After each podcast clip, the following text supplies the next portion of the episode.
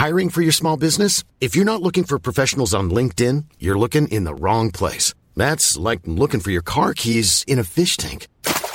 LinkedIn helps you hire professionals you can't find anywhere else, even those who aren't actively searching for a new job but might be open to the perfect role. In a given month, over 70% of LinkedIn users don't even visit other leading job sites. So start looking in the right place. With LinkedIn, you can hire professionals like a professional. Post your free job on linkedin.com slash people today. Quality sleep is essential. That's why the Sleep Number smart bed is designed for your ever-evolving sleep needs. Need a bed that's firmer or softer on either side? Helps you sleep at a comfortable temperature? Sleep Number smart beds let you individualize your comfort so you sleep better together. JD Power ranks Sleep Number number 1 in customer satisfaction with mattresses purchased in-store. And now save 40% on the Sleep Number limited edition smart bed for a limited time. For JD Power 2023 award information, visit jdpower.com/awards. Only at Sleep Number stores or sleepnumber.com. Investing in art. With record sums achieved at auction, how does fine art compare to more traditional asset classes? There's been a fee shake up at Fidelity. Active funds will have performance related fees in the future, but is this good news for investors? And why you shouldn't bank on BOMAD, that's the bank of mum and dad, who may not have the cash reserves you expect them to. Welcome to The Money Show, the FT's weekly podcast about personal finance and investing. I'm Claire Barrett, FT Money Editor, bringing you this week's money news. The Frieze Art Fair has come to London this week, and with it, art collectors. Most of the works touted by gallery owners will have rather hefty price tags, which has prompted the FT's James Pickford to ask can we really regard art as an alternative investment class? He joins me now to discuss. Welcome, James. Hello. So, great piece, but does it make sense to treat art as an investment? Well, you certainly can, but you will require nerves of steel, and it's not something to be recommended for sort of amateur speculators, I should say. There's a high volatility in works of art in terms of the values they, they carry. The fees you're going to pay are far higher than for other asset classes. And of course, you just never know whether the artist whose work you've bought is going to drop out of fashion tomorrow or, or in five years' time. So, you know, thousands of artists whose work you can buy you know you can you can just decide to sell their work, but you may not even find a buyer for some of these things because they've been forgotten. Experts, you know, say you'll be pretty lucky to even break even on on, uh, on on art, and if you do it very well, if you put a lot of work in, you might make a, a sort of annual return of ten percent or something. And obviously, it's a lot easier to, to go to the stock market for for, for returns uh, in, in, those sorts of. Things. Although areas. you can't pin a share certificate on your wall and gaze at it in wonder every day, but let's go back to the costs and fees. We're going to come on to that in our next item too about buying active funds. But if you're buying an artwork, what kind of costs and fees are typically involved? It's the real killer when you're looking at returns from art because let's say you're buying at auction, you will typically pay 25 to 30% in the form of a buyer's commission. So you imagine if you were buying a passive fund and, and you could expect as little as 0.2% when you buy that. You imagine mm. an auctioneer turns around and said, actually, I'd like a, a quarter more on top of that, please. And then if you decide to sell this work later on, you, your taste change or your circumstances change, and you go back to the auction house, you'll pay a seller's fee of 5 to 10%. So between times, you, you, the thing has to go up by 30 to 40% in value just for you to break even. And that is not taking into account some of the ongoing costs that you might expect to pay if you've got a particularly valuable work of art, insurance, transport, mm. storage, valuation costs. So the other thing, actually, I haven't mentioned is you could obviously buy at a gallery. Then you don't quite know whether you're you know what markup the gallery owner is is charging on the art, and that will typically they usually take fifty percent, and the artist takes fifty percent. So, but you're never quite sure whether you're getting good value there. Yes, and then we haven't even gone into the issue of, of provenance, which is debated every week on one of my favourite programmes, Fake or Fortune. Um, I, I, just love that when people buy something yes. and uh, you know get it out of a skiff and find out it's an old master. It sadly doesn't doesn't happen very often. But for people who are buying auction or from galleries, what kind of length of time will they need to hold on to an artwork in order for its value to typically rise? It very much depends what it is, but because obviously it's vastly different according to whether it's an old master, i.e., a painting which has been painted before 1820 or a contemporary work by a living artist, where where values can be can fluctuate wildly, and it depends. Even with a a big a known name, a Picasso or whatever, it tends to have to be the right thing. It has to be of the right thing to to to command the highest prices.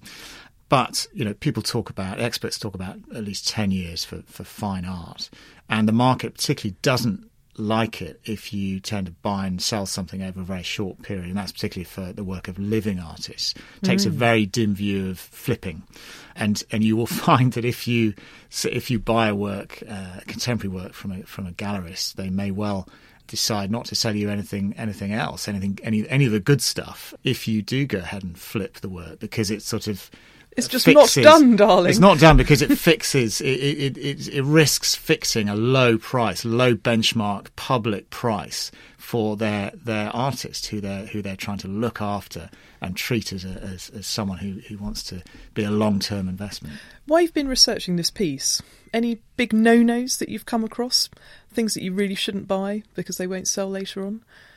I think you will find that uh, what I mean, what the market uh, finds that contemporary art is where it's where it's uh, the biggest rises have been seen, as opposed to old masters, which in you know before the 1980s, all of the record auction prices were held by old masters. But I don't know if you remember, in you're probably too uh, young to remember, but 1987, Van Gogh's Sunflowers sold for, for around 24 million pounds, and that was the first time that a, a modern, if you like, we'd call it modern uh, advisedly, but a modern work of art. I do remember had that, the auction record, and and ever since then auction records have been broken by modern artists and, and contemporary artists. So people say, you know, you, you make more money in contemporary art, but of course it's more volatile. And so you could see old masters as a, as a sort of safe, plodding investment that, mm. that has been doing over, over recent years exactly what it's done for, for previous decades, which is gradually um, rise in price, but very gradually. Good. Well, thanks very much there to James Pickford, Deputy Money Editor. You can read FT Money's lead feature all about the risks of investing in art in the FT Money section of the FT Weekend newspaper or online from Friday at ft.com slash money. Still to come, why you shouldn't bank on BOMAD. The active versus passive debate took a new twist this week after Fidelity, the global asset manager, announced a major rethink to the fees it charges on its active funds. From next year, it's going to phase in new fulcrum fees, a confusing sounding name, but one that it says will align investment performance with the management fees ordinary investors like you and me are charged. Merryn Somerset Webb has written all about the news this week in her column for FT Money and joins me now on the line. Welcome, Merryn. Hi, Claire. So, you want to welcome this move, but like many journalists, you were frustrated by the lack of detail in Fidelity's big announcement this week. Yeah, absolutely. I mean, I, I really, really want to welcome it. You know, one of the things that they said when they announced it was that cost is the big thing that the industry can't duck anymore. It's got to confront it. And so this, it, when they first started talking yesterday, you and I were both on the, the press call. When they first started talking, it sounded like we were going to hear something really good. We're going to cut the base fee on the on our funds to an absolute minimum, and then we're going to charge you what call a fulcrum fee, but I think we'll call a performance fee because it is related to performance. Charge a performance fee on top of that, and then if the fund underperforms its index, you get some money back. If it doesn't underperform, you don't. So, so the take that the fund management house gets is clearly related to whether it outperforms or not. Now, mm. that's good that's a good idea. That's exactly what we want to see. We want to see the retail investor only being charged for outperformance when it actually sees outperformance. The problem as ever, is that the devil is in the detail. When Fidelity announced this, they didn't tell us what the quantum of the base fee was going to be. They didn't tell us what the quantum of what they call the fulcrum fee and we call the performance fee was going to be. So we ended up absolutely none the wiser. We ended up knowing that they, they had an idea that lots of people have had before, but we don't know anything more about how it will be executed, except for a vague suggestion that if the funds actually do regularly outperform, uh, investors might end up paying even more than they do at the moment. So nice idea, interesting idea, um, not a new idea, but but still an interesting one. But we still can't tell whether it represents genuine progress for the retail investor or not. No, and they've said that the earliest that they're going to start introducing this new share class on their existing funds will be January 2018, which doesn't give them all that long to. Um, no, I mean, it, it, it, was slightly bizarre to announce the change without giving us any detail. It, so it, it certainly doesn't pass what you might call the clarity test, which is very frustrating. And of course, this means that they will introduce a new class of funds. So this this new charging system won't apply on current funds because, as Fidelity said, and, and I found this rather bizarre, their big clients aren't interested in sudden change. So they don't like sudden change, even if it benefits them, apparently, which leads you to think that maybe it won't benefit them. Anyway, so the old funds won't get this new charging system. There will have to be new funds. So there'll have to be a process why people might migrate from old funds to new funds, etc. So it's not going to be quick. It's not going to be straightforward. And it may well turn out to be incredibly complicated. And complication, as you know, is the enemy of the retail investor. Indeed. We'll keep following the story for updates, but in the meantime, you've described this as the active funds industry fighting back against the passive revolution. Mm, So, what are the main criticisms of actively managed funds? One, then often not very active. Two, whether they're properly active or not, they tend to be extremely expensive. And three, that they don't usually outperform their indices. So, you know, the vast majority of actively run funds underperform the index anyway. Therefore, you're paying an awful lot to get absolutely nothing back. And my own criticism of them, which goes beyond money, is that they tend to be very bad as a whole at performing the social function that shareholder capital requires from them, i.e., that they keep an eye on corporate leadership, that they stop them behaving in a socially irresponsible way, an environmentally irresponsible way, uh, an illegal way, stop them running any legislative risk, etc. So the fund management industry is supposed to be the capitalism's policeman, effectively, uh, and it, it's a job that it does very badly. And although we don't have the details of exactly what Fidelity is going to do, should we at least be encouraged that they and other active fund managers are finally recognising that something's got to give on fees? Absolutely. I mean, that's what I was trying to say in the column. I don't want to write this off. It represents progress because it represents this conversation about how we can find the correct balance between fund managers making profits, which of course they must, and the retail investor being treated fairly. You know, this is a balance that has been wrong for many decades now. It's been skewed horribly in favor of the fund management houses. Any movement in the conversation about how we can redress that balance is really important. So while I'm not yet, and I don't think anybody is prepared to come out and say, well, Fidelity has done something that we all massively approve of here, the very fact that it has, as one of the largest fund management companies in the world and one of the few private ones, that it is now moving the conversation forward has to be considered progress of sorts. Well, thanks very much there to Merryn Somerset Webb. You can read her column Active Fund Managers Start to Fight Back now on our website at ft.com slash money or in Saturday's FT Money section in the Weekend FT. FT Money is hosting an Ask Me Anything event on the evening of Wednesday, October the 25th with our US investment columnist Ken Fisher, Fisher Investments. Want to come? Go to ft.com slash Ken Fisher event to book tickets, which cost £35, including a glass of wine or two if you're quick, and view full terms and conditions. Are you relying on a future bailout from the bank of mum and dad? Or perhaps you're a parent preparing to bestow a generous withdrawal on one of your adult children? In either scenario, Jason Butler, FT Money's wealth man columnist, thinks you should think very carefully. And he joins me now in the studio to discuss. Welcome, Jason. Hello, Claire. So let's start with BOMAD, the bank of mum and dad, or wealthy parents who feel they should probably help out their children with, say, a housing deposit or other gifts. What should they be wary of? Well, there's a there are myriad of issues that they need to think of, but the single biggest one is that their own needs need to come first because we're all living a lot longer, but not just living a lot longer, we're going to be younger for a lot longer. And that has implications for the cost of our lifestyle being more than we think, perhaps, you know, uh, than the old traditional thing of you retire, you have a few years of active uh, retirement, and then um, then you sort of fade into the distance and then eventually die on time. And then your uh, next generation receive the, the assets. So we've got an issue there of an increasing expectation of a lifestyle, which is going to have a cost implications. But then we've also got other issues. We've got marriage breakdowns. If you give your children money and the the new uh, the ex the ex husband or a wife of your your your daughter or son takes half of it in a divorce settlement. That's that's a very painful situation. And we've also got people having a lot different approaches to life. People starting businesses, people living abroad. So there's a, a lot more complication about the lifestyles of the people receiving the money. So I'm a big fan of people thinking about lending the next generation money. And that has some benefits in the sense that you're not giving up uh, the right to the money. So if there was a divorce at the next generation down or a or a bankruptcy, your money's not hopefully going to disappear down the down a black hole. But equally, it means you can put off the decision about actually gifting the money and writing it off to a stage when perhaps you've got more clarity about what your own needs are. And the beauty of that, of course, is that the the generation below that's borrowing the money uh, will still pay a fair level of interest, but less than they would pay, say, mortgage companies or credit card companies or loan loan providers and they would pay it back so that the person, the parent or the relative lending the money is getting some return and, and is in a way sort of helping the younger generation whilst also protecting their own situation. So lending money to generations is, is a good idea, but not in isolation. Okay, so for generations who've got baby boomer parents, the expectation that a large inheritance could solve their financial problems in the future sounds pretty foolish. This would be a completely new way of rethinking that relationship. Well, it's one aspect, but the, the issue for younger people is that they've got to stop uh, thinking they're going to get an inheritance bailout whether it's a loan, a gift, or just money that's left in the pot they've got to start thinking in the sense that they're going to have, probably have two or three careers, that they're going to have to reinvent themselves several times, that they can and must, in fact, work for longer. In fact, it's been proven that work is actually one of the single biggest determinants to mental and physical good health and longevity in general and life fulfillment.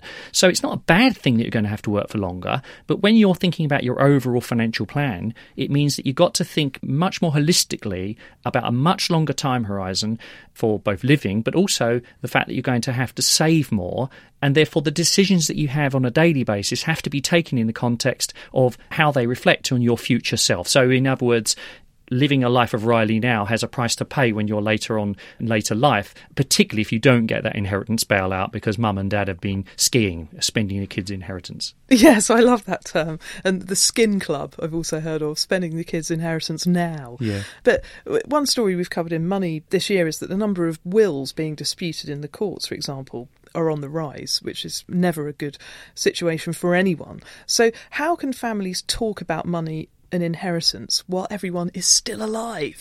Well, this gets to the nub of my article, and which obviously is a thorny issue, as I say, that talking about money in families is actually harder than talking about sex and relationships. Uh, people just find it difficult, awkward, and taboo. And there are lots of reasons for that because money is such a uh, such a, an emotive and it's a very abstract thing for many people, and they've all got their own different perspectives. The older generation sometimes thinks that if if they have some control over the next generation to treat them nicely, that, that they do that by perhaps controlling the purse strings. Mm. Equally, the younger generations might find it a bit difficult to sort of upset mum and dad or auntie or uncle and talk about money and their own issues because it might show that they've perhaps not been as successful or as good with money as they should be. So the big issue that families should do is first and foremost get this out in the open. They need to sort of show some sunlight on the family's finances. And I talk about the issue of having a family meeting, a family mission statement, uh, actually getting your cards on the table, who's got what, where, and when, and what people's issues are, because you can actually find out that someone's need over here could be met by someone else's need over here. So if someone's got loads of cash not earning a great return, perhaps that could be uncle or auntie lending that to to their nephew or niece, but on sensible terms with a charge on the property, a proper commercial arrangement. But equally, it may be that just different members of the family have a different way of focusing on money. And, and if someone's got, as I say, I think was it called dyspraxia or is the um, Dyscalculus, that's it. Yeah, sorry, thank you. But if they've got a real number phobia, it may be affecting their ability to make smart decisions, not because they're spendthrift, but because they find it difficult to understand. So I think the issue for families is to actually talk about money and everyone's needs and everyone's expectations and everyone's uh, relationship with it in a structured way. And this is where the most progressive accredited or chartered financial planning firms come in. It's not about selling you investments or managing your money for a percentage. It's about paying someone a fee to help sort of coordinate and be the catalyst for this and help start that conversation and document what people are saying and thinking in a more formal way. And, and believe it or not, the more communication you have and the more understanding you have in a family, in a formal setting, perhaps facilitated, as I say, by a professional, means that you're more likely to develop trust and understanding understanding between the generations, and there's more likelihood to be better, more comprehensive, more congruent decisions made about the family's money and the use of it. Very, very interesting. Well, thanks very much there to Jason Butler. You can read his column now, Why You Shouldn't Bank on BOMAD, on ft.com slash money, and in this weekend's FT Weekend newspaper. Do get in touch with us and tell us what you and your family think, and whether you would be happier to talk about money or sex. Maybe we'll do sex on the podcast next week, Jason. Absolutely. What do you say? Yeah, That's it from the FT Money Show this week. To get in touch with our team of financial experts, email money at ft.com, tweet us at ftmoney, or comment on our articles online at ft.com slash money. We'll be back next week at the Hi, I'm Daniel, founder of Pretty Litter. Cats and cat owners deserve better than any old fashioned litter. That's why I teamed up with scientists and veterinarians to create Pretty Litter. Its innovative crystal formula has superior odor control and weighs up to 80% less than clay litter. Pretty Litter even monitors health by changing colors to help detect early signs of potential illness. It's the world's smartest kitty litter. Go to prettylitter.com and use code ACAST for 20% off your first order and a free cat toy. Terms and conditions apply. See site for details. Planning for your next trip? Elevate your travel style with Quince. Quince has all the jet setting essentials you'll want for your next getaway, like European linen, premium luggage options, buttery soft Italian leather bags, and so much more. And is all priced at 50 to 80% less than similar brands. Plus, Quince only works with factories that use safe and ethical manufacturing practices. Pack your bags with high-quality essentials you'll be wearing for vacations to come with Quince. Go to quince.com slash pack for free shipping and 365-day returns. Usual time. Goodbye.